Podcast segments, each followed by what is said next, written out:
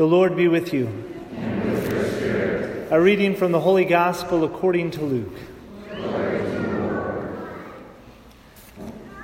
On a Sabbath, Jesus went to dine at the house of one of the leading Pharisees, and the people there were observing him carefully. He told a parable to those who had been invited, noticing how they were choosing the places of honor at the table. When you are invited by someone to a wedding banquet, do not recline at table in the place of honor. A more distinguished guest than you may have been invited by him, and the host who invited both of you may approach you and say, Give your place to this man. And then you would proceed with embarrassment to take the lowest place. Rather, when you are invited, go and take the lowest place, so that when the host comes to you, he may say, My friend, move up to a higher position. Then you will enjoy the esteem of your companions at the table. For everyone who exalts himself will be humbled, but the one who humbles himself will be exalted. Then he said to the host who invited him, When you hold a lunch or a dinner, do not invite your friends or your brothers or your relatives or your wealthy neighbors, in case they may invite you back and you have repayment. Rather, when you hold a banquet, invite the poor, the crippled, the lame, the blind. Blessed indeed will you be because of their inability to repay you. For you will be repaid at the resurrection of the righteous. The Gospel of the Lord.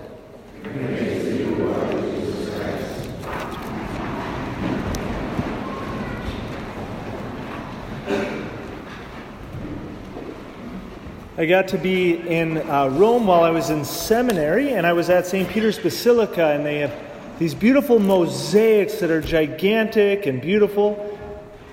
And in front of uh, one of them, there was this priest with his kind of uh, tour group, probably from back home, and he was explaining about St. Michael and the humility that he had and the way that pride, you know, that Satan fell because of pride. And so he gave this beautiful exposition about what humility was, the importance of the virtue, uh, but also how difficult it, it, it is to achieve. And then he finished it up with maybe someday, if you work really hard, you can be as humble as me, but I don't expect it right away. don't expect it to come easy. And I'm not exactly sure if he meant it as a joke or not, but you, you hope that he, he was just joking. You know, it's like, oh, I'm the humblest person that I know, right? Well, you, you kind of miss the point, right? In the midst of it, you know, right?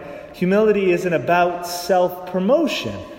But it's interesting because, you know, like a lot of the virtues, like a lot of the things within Christianity, I, I think that there's a complexity to it that we don't always realize. I, I see it in. Um, our culture at different times that actually has a misapplication of what humility is because they overly simplify it. And to just be honest, humility is complex and it's difficult and it's hard. One of the things is it's not self promotion, but at the same exact time, it's not self abasement of just saying that you're a worm and you're no good and you have no talents and you're just worthless. And we also see humility at times actually being self promotion. We see it most especially with uh, Mary, and one of the prime examples being that after she had conceived of the Holy Spirit, conceived Jesus, uh, and she went to go visit Elizabeth and help out Elizabeth, she gives this beautiful Magnificat, this hymn of praise. And one of the lines in it is she says, All generations will call me blessed. Now, I don't know about you, but that sounds pretty prideful, you know? And so you kind of say, well, well, was Mary perfectly humble? You know, what, what's happening there? Well, humility is more complex. So, how do we come to understand what humility really is? Well, one of the, re- one of the ways is by observing Jesus. It says in the gospel that as Jesus went to dine at the Pharisees, the people there were observing him carefully. Okay? And I think for ourselves, we also need to observe Jesus carefully, right? Not just in broad strokes, not just in generalities, but we need to observe him carefully to see what he really does, what he says. And in that, one of the ways that we do that is by looking at Scripture, right? Seeing those things that He said, what He did, and also by looking at the world around us. We see that God still works, and so we observe that carefully. Well, what are some things that we can observe about Jesus' humility? I'd like to go through just kind of some basics that we should just know as basic levels. Now, one of the other kind of distinctions that we'll make is, is humility and humiliation. Now, humility and humiliation often go together in a lot of ways. If you pray for humility, I always like to joke that that's one of the prayers that God is always grateful to answer. And normally He'll do it by humiliating you in some way. So just be careful if you pray for humility because humiliation sometimes comes. Uh, but they're not exactly the same, right? Humility isn't just being humiliated all the time. But we see within hum- humiliation sometimes about how humble we really are, about how we deal with those humiliations in that. And we see that especially with Jesus, the way that he deals with different humiliations, different different belittling of him that happens. One of the prime examples, of course, is his very start of us coming to know him. Is that the second person of the Trinity, God Himself, who has no need of us. God has no need of us. He's perfectly uh, content in a certain sense because there are three persons in the Trinity, and and he you know he is. Uh, creator, and so he has no need of us. But yet, the second person of the Trinity, out of love for us, out of a desire, out of his generosity and desiring us to be part of that communion of the, of the Trinity, actually took on flesh, right? And before, he's immutable, so he's not able to be hurt, right? He doesn't have to suffer in any way. He doesn't have to deal with the dirtiness of this world in the way that we have to deal with it. But instead, instead of just avoiding that, in his humility, he humbles himself and actually took on, took on flesh, being born of a young woman. Now, he could have chosen to be born of a rich young woman, right? Uh, maybe somewhere where there were palaces and other things of that comfort. But instead, he chooses to be born to a poor woman. And a woman who he knows is going to have to go for a census, and there will be no room in the inn, right? And he'll have to be born in a stable, in a manger. That's a great amount of humility, right? Willing to lower himself to the deepest, lowest, to the lowest spot um, and be there. But it doesn't just, after that, then he ascends to the highest place, right? Then he lives as a carpenter. He's actually obedient to human beings. He's obedient to Mary and Joseph. That humility of obedience. Then, in his ministry, he associates with the Pharisees, the leading people of the day, which we hear today, but also the lowest, right? The tax collectors, the sinners, the adulterers, the, um, the uh, lepers, and others who are cast out. He, he associates with them as well. And in that, draws them to his love and to God the Father. Now, of course, the humility that he finalizes his life with is the humility of his death. His death, where he could have chosen to live a long life and teach us about God the Father, but instead he wanted to show his love.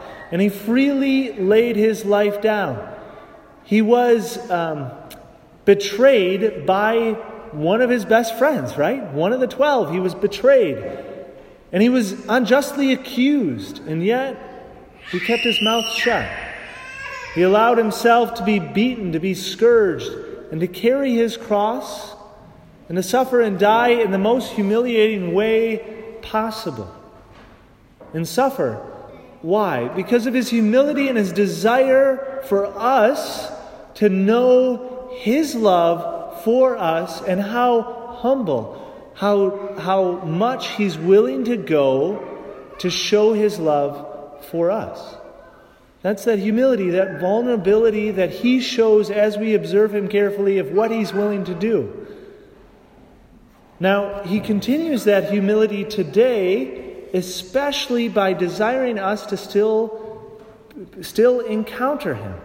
In what way? Well, in the church in a certain way, and most especially in the church in the Eucharist that we celebrate at every Mass. That Jesus once again comes to us, not in the form of a baby, but in some ways even more vulnerable, even more humble that we would take ordinary bread and wine, and through the words of the priest and the invocation of the Holy Spirit, that by the Holy Spirit, that this bread and wine would become the body, blood, soul, and divinity of Jesus Christ. That Jesus Christ is truly present here in the Eucharist. In that, in that vulnerability, we can drop him, right? We can drop the Eucharist.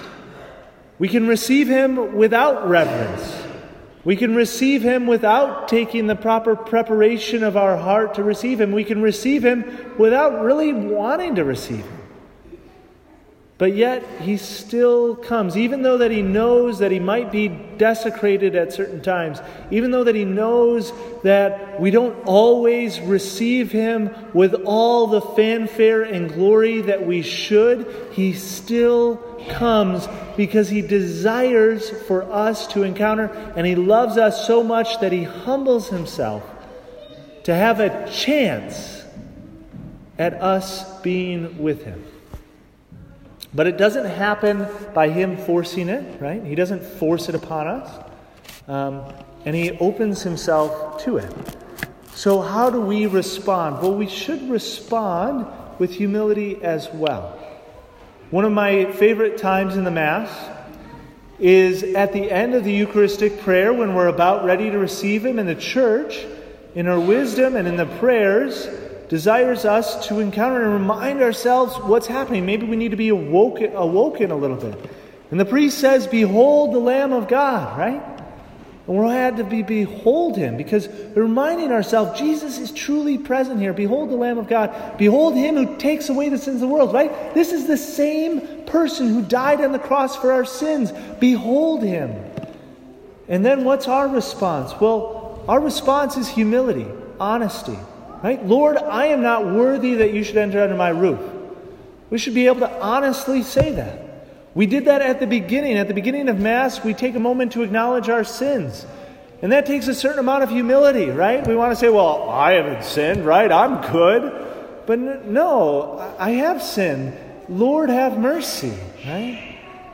I am not worthy that you should enter under my roof. Rightfully so. By ourselves, we are not worthy. But only say the word, and my soul shall be healed.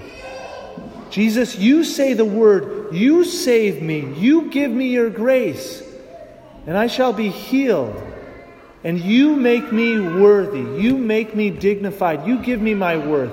And it's in that that we have true humility, recognizing that everything that we have is gift.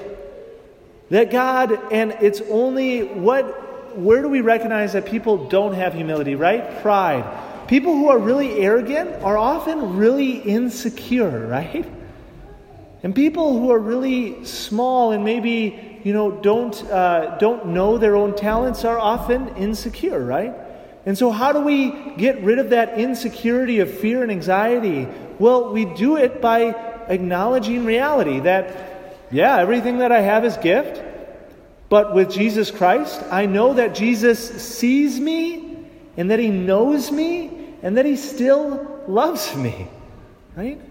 That's where we should be content.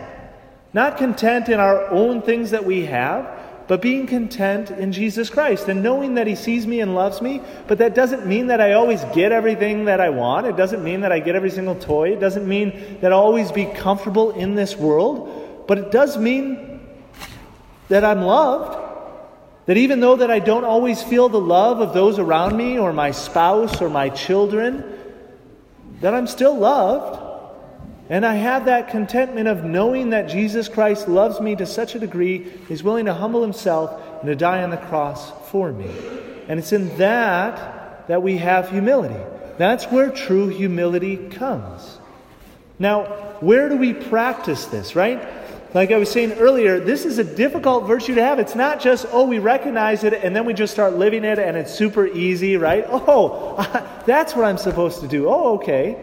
No, it, it's difficult, like all virtues, that it takes growth. It takes time, that we are people in this world uh, that, that need to grow. Just as we grow taller and perhaps wider, we also grow in the healing, we grow in virtue.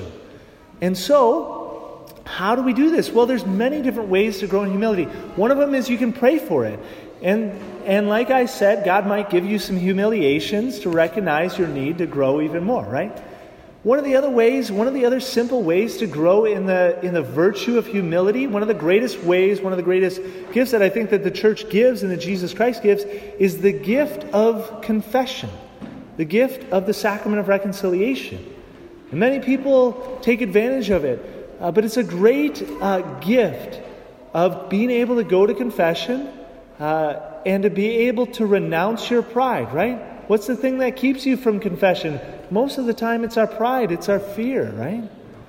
And so, being able to go to the sacrament of reconciliation and confess to a priest, right? Not, I, I am always humbled. I'm always humbled when I hear confessions. Because by myself, I, I have no right to receive, right? By myself, by, you know, just, I, I'm not worthy to hear these things, to be able to receive them on behalf of Jesus Christ, to be able to give absolution. I can't do that. But it's my humility that allows me to be able to do that, right? Oh, look, I'm so humble. Uh, no, uh, it's because I have confidence in Jesus Christ, the in confidence in the fact that the, pre, that the bishop laid his hands on me and that Jesus Christ instituted the sacrament of reconciliation, instituted the priesthood, and it's because of that that I stand in the person of Christ, hear the confessions, and am able to give the love of Jesus Christ and to be able to give absolution. You want to grow in the gift of humility, acknowledge your need for Jesus Christ. And that's especially in the sacrament of reconciliation. And I've got to say that. Uh, you know, some people come in with a lot of fear, right? A lot of anxiety, being able to say, like, well, Father, you know, saying this, you're not going to be able to look at me the same way, or you're not going to be able to respect me, you know, because you hear this, what I've done. No, actually, I'm going to respect you even more. I'm going to have even more respect for you because you're willing to come here in your humility and to renounce your sin. And to be acknowledged that, yeah, I messed up, but I trust in Jesus Christ and His mercy, and I want Jesus. Right? And in that, that's what I see in every single sacrament of reconciliation. Not the sin of the person, but the humility and the desire for Jesus Christ. And so, if you want to grow in that, I invite you to the sacrament of reconciliation and invite you to observe Jesus carefully. Don't have a false humility of like, oh, well, everything that I do isn't good enough.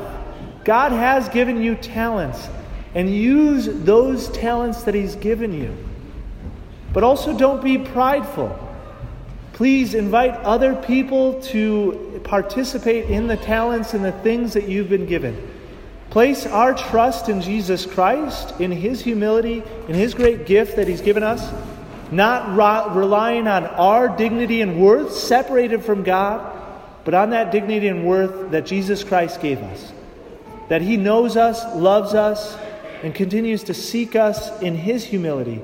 May we also respond in that humility to, to desire Him and encounter Him and to encounter those around us.